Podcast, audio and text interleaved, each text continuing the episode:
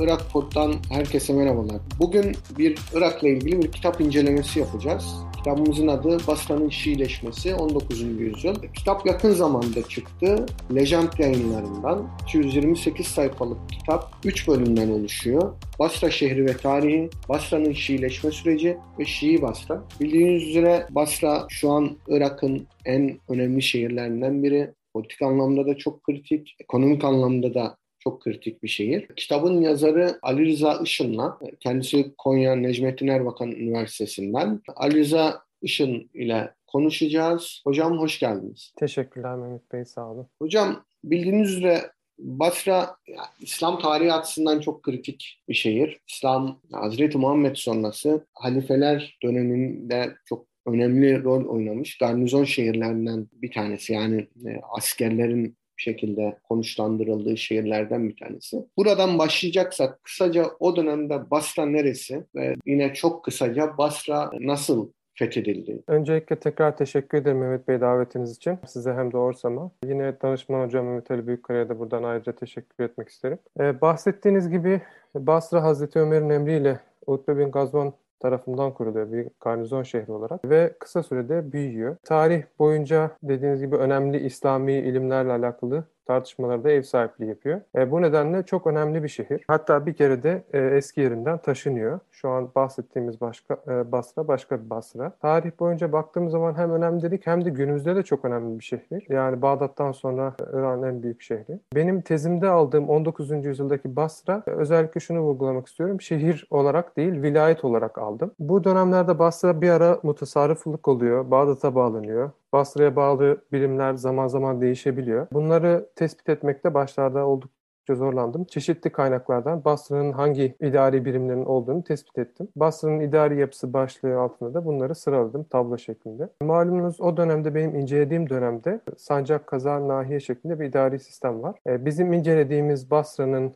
Basra vilayetinin sancakları Basra, Merkez Sancağı, Nasiriye ve Amara var. Bir de Necit ve Kuveyt var ama bu iki sancağı tezimize almadık. Çünkü buralar kabilerin bu yerleşik hayata geçmesi ve sonrasında Şii Avrupalar tarafından Şiileştirilmesi gibi bir tecrübeyi yaşamıyorlar. Her ne kadar bir dönem Basra'ya bağlı olsalar da zaten bugün de Irak'a bağlı değiller. Bunları tezimizde dahil etmedik. Özetle incelediğimiz Basra'nın neresi olduğunu bu şekilde özetleyebilirim. Ee, hocam yani bildiğiniz üzere Basra'nın yeri daha sonrasında bir kere taşındı ama Basra ismi İslam tarihinde birçok ayrışmanın da başlangıcını temsil ediyor aynı zamanda. İşte o çok bilinen Cemel vakası, Hazreti Ali ile Hazreti Ayşe Ayşe'nin karşılaştığı belki de İslam tarihinin ilk büyük iç savaşı da Basra'da yaşandı ama biz tabi kitabınız bağlamında konuştuğumuz için direkt 19. yüzyılı ele alacağız ve kitabınızın da adı olan e, Basra'nın Şiileşmesi meselesini incelemek istiyoruz. Ben direkt sorumu sorayım. Basra'da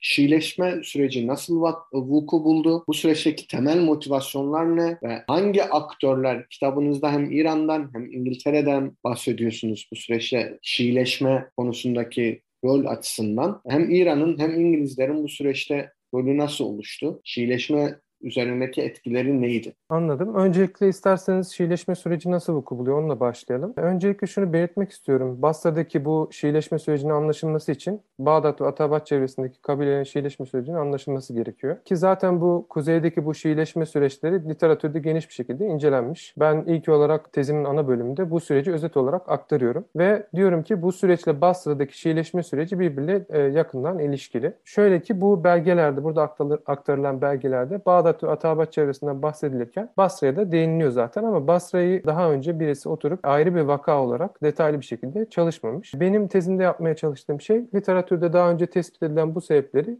Basra'nın Şiileşmesi için de geçerli olduğunu ortaya koymak, bir makro tarih perspektifi ortaya koyabilmek. Bu sebeplerin Basra için de geçerli olduğunu gösterebilmek için de hem literatürde daha önce detaylı şekilde aktarılan raporlarda Basra'nın isminin geçtiğini gösteriyor. Hem de özellikle Basra özelinde arşivde bulduğum belgeleri aktarıyorum. Ben tezimde bazı sebepler aktarıyorum. Bu sebepleri Şiileşme sebepleri olarak, Basra'nın Şiileşme sebepleri olarak bunları aslında kabaca ikiye bölebiliriz. Şiileşmeye zemin hazırlayan sebepler ve aktif sebepler. Yani doğrudan Şiileşme Şiileştiren sebepler şeklinde. Öncelikle mesela zemin hazırlayan sebeplerle başlamak gerekirse kabilelerin yerleşik hayatı geçişi, hızlı demografik değişim, devletin eğitim alanındaki yetersizlikleri, kabile mensuplarının dini bilgi yetersizliği ve devletle yaşanan anlaşmazlıklar olarak sıralayabiliriz. Doğrudan Şiileşme sebepleri ise Atabat'ın nüfuzunda yaşanan, yaşanan artış ve bölgedeki Şii tebliğ faaliyetleriyle İran ve diğer devletlerin etkisi, özellikle İngiltere'nin etkisinden bahsedebiliriz. Ben hızlıca bunlara kısa açıklamalar getirmek istiyorum zemin hazırlayan sebeplerden ilki kabilelerin yerleşik hayata geçişi demiştik. Şimdi bu Şiileşen bölgelerde halkın çoğunluğu aşiret ve kabilelerden oluşuyordu. İstatistiklere göre Irak'ın güneyinde göçebe ve yerleşik nüfus oranları 1867'de %50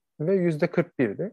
1905'e geldiğinde göçebelerin oranı %19'a düşüyor. Yerleşik nüfus ise %72'ye çıkıyor. Yani burada büyük bir yerleşik hayata geçiş hikayesi görüyoruz. 19. yüzyılın ikinci yarısında. Özellikle 1831 arazi kanunnamesi sonrası yaşanan göçebe hayattan yerleşik hayata geçiş Şiileşme sürecinde önemli bir rol oynuyor. Kabile şehirlerinin eski otoritelerini kaybetmesiyle bozulan kabile yapısıyla birlikte Seyitler bölgede ön plana çıkıyor. Kabileler arasında saygınlık kazanıyor bu Seyitler. Mesela Basra'nın kuzeyindeki Atabat'a yakın kısımlarda yaşayan kabile şeyhleri yerleşik hayata geçtikleri için kaybettikleri eski saygınlıklarını tekrar kazanabilmek için yeni yollar arıyorlar. Bu Şii Seyitlerle beraber hareket ediyorlar. Yine burada ekleyebileceğimiz sebepler arasında Dicle Nehri'nde buharlı vapur kullanımı başlaması, 1869'da Süveyş kanalının aç açılışı da yine önemli gelişmeler. Bunlar sayesinde bu Şattül Arap üzerindeki kabileler çok etkileniyorlar. Buradaki kabilelerin geçim ekonomileri artık piyasa eksenli bir modele dönüşüyor. Kısaca özetlemek gerekirse kabileler yerleşik hayata geçiyorlar ve o klasik kabile şeyhi ile kabile mensupları arasındaki ilişki bozuluyor.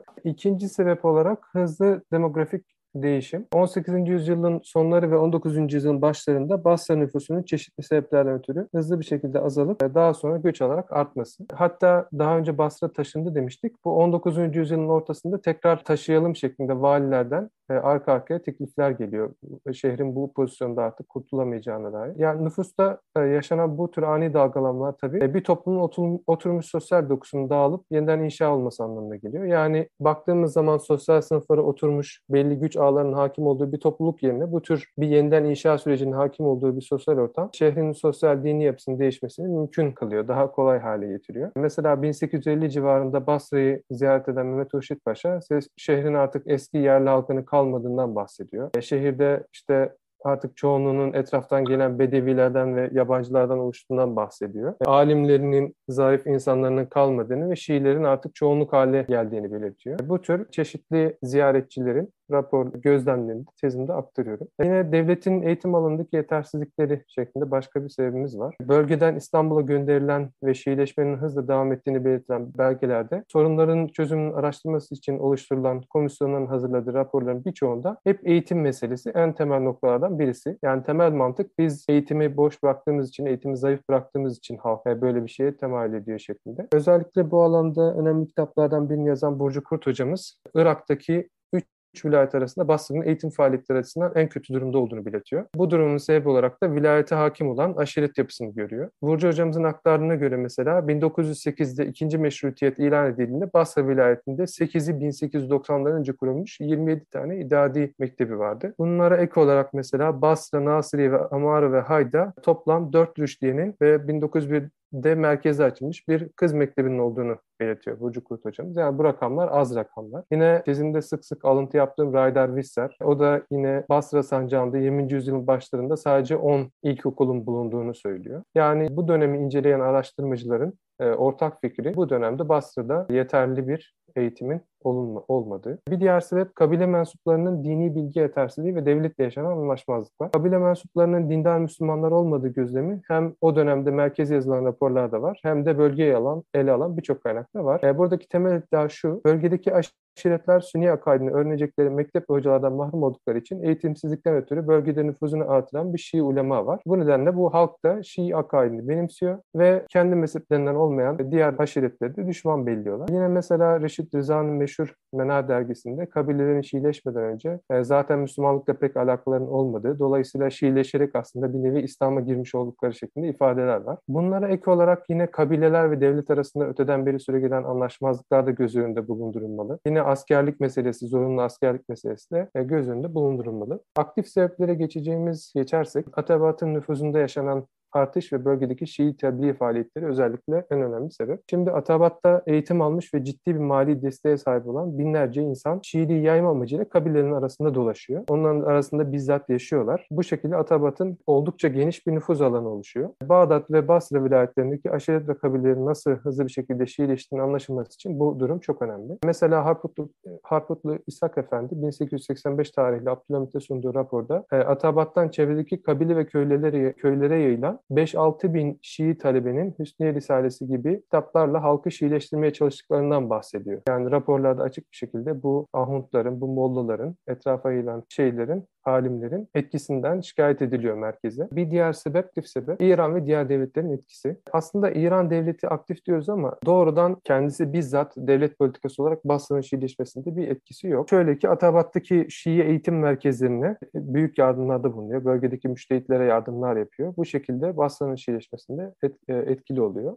Tabii Osmanlı Devleti olası bir Rus işgalinde İran'ı hep kendisine karşı askeri bir tehdit olarak görüyor. Ve malumunuz uzun süre bu İran'la Osmanlı arasında arasında sınır anlaşmazlıkları devam ediyor. Burada özellikle bahsedilmesi gereken bir mesele İngilizlerden de bahset etkili olduklarında Avaz mirası diye bir şey var. Avad mirası diye. Bu Hindistan'ın kuzeyindeki Avad krallığının yöneticileri olan Nevab hanedanının son sultanı Gaziüddin, Gaziüddin Haydar tarafından bağışlanan toplamda 6 milyon rupiden fazla para var. E, bu oldukça büyük bir miktar. Bu e, para 1850 ve 1903 yıllarında 50 yıldan süre bir 50 yıldan fazla bir süre boyunca İngilizler üzerinden Necef ve Kerbela'ya geliyor. E, buradaki Atabat şehirlerinde eğitim, işte o mollaların finanse edilmesi, öğrencilere burs verilmesi vesaire gibi konularda adeta bir can suyu oluyor. Bu çok önemli bir durum. Ve bu paranın ülkeye gelişini İngilizler kontrol ediyor. İngiliz konsolosunun altında dağıtılıyor para iki tane müçtehit üzerinden dağıtılıyor. Hatta burada İngiltere'nin Irak'taki Şii nüfus üzerindeki nüfuzunu artırmasından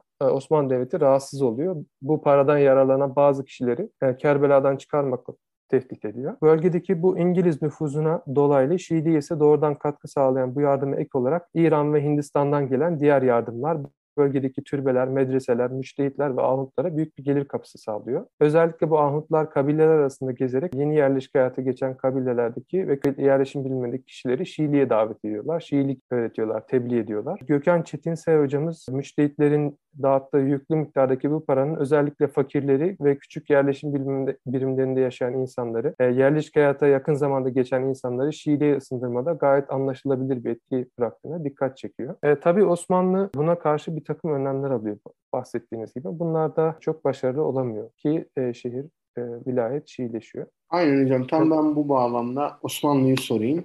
ya Osmanlı bu Şiileşme sürecine, yani Sünni Osmanlı bu Şiileşme sürecine karşı bir takım önlemler alıyor ama başarılı olmadığı açık. Bu önlemler neler? Neden başarılı olamadı? Eksiklikler ne sizce? Şimdi şöyle Mehmet Bey, e, bölgeden merkeze birçok rapor gidiyor. Bu raporlar neticesinde e, merkez endişeleniyor ve birçok komisyonlar kurduruyor bu durumun incelenmesi için ve çeşitli teşebbüslerde bulunuyor ama bahsettiğiniz gibi Şiili önlemede başarısız oluyor. İlk olarak şunu belirtmeliyiz. Osmanlı Devleti Şiileşmeyi hem dini açıdan önemsiyor hem de Şiileşen halkın İran'la işbirliği yapacağı endişesiyle bunu devlet güvenliği problemi olarak da görüyor. Bu bakımdan da önemsiyor. Çareyi de bölgeye vaizler atamak, alimler atamak, işte halkın, çocukların özellikle Sünni itikat üzere eğitim almalarında görüyor. E, yani bir nevi bu insanları biz tekrar geri kazanalım. Parant tırnak içinde Şii Mollaların kandırdığı bu insanları biz tekrar asıl dinlerine, asıl itikatlarına e, dinlemeyelim, itikat diyelim, geri döndürelim şeklinde bir politika izliyor. Özellikle Sünni eğitime yönelik ihtimamı artırarak Şiileşmeyi yavaşlatmaya amaçlıyor. Bununla ilgili e, literatürde de çok geniş şeyler var, çalışmalar var. Birçok rapor var. Bu raporlarda bürokrasi sürecinin nasıl işlediğini açık bir şekilde görebiliyoruz. Neden başarısız olduğuna dair çeşitli iddialar var. İşte bu dönemi inceleyen hem Çetin Say Hoca hem Meir Litvak hem Yitzhak Nakaş gibi birçok kişi bu konu hakkında çeşitli e, okumalar yapıyorlar. E, bu belgeleri okuduktan sonra çeşitli iddialarda bulunuyorlar. Önerilerde bulunuyorlar diyelim. Bunlardan birisi bu bürokratik bir yavaşlık var. Belgelerden görebildiğimiz kadarıyla ve finansal sıkıntılar var. E, devlet bu durumda yani devlet bürokratik yavaşlığı var.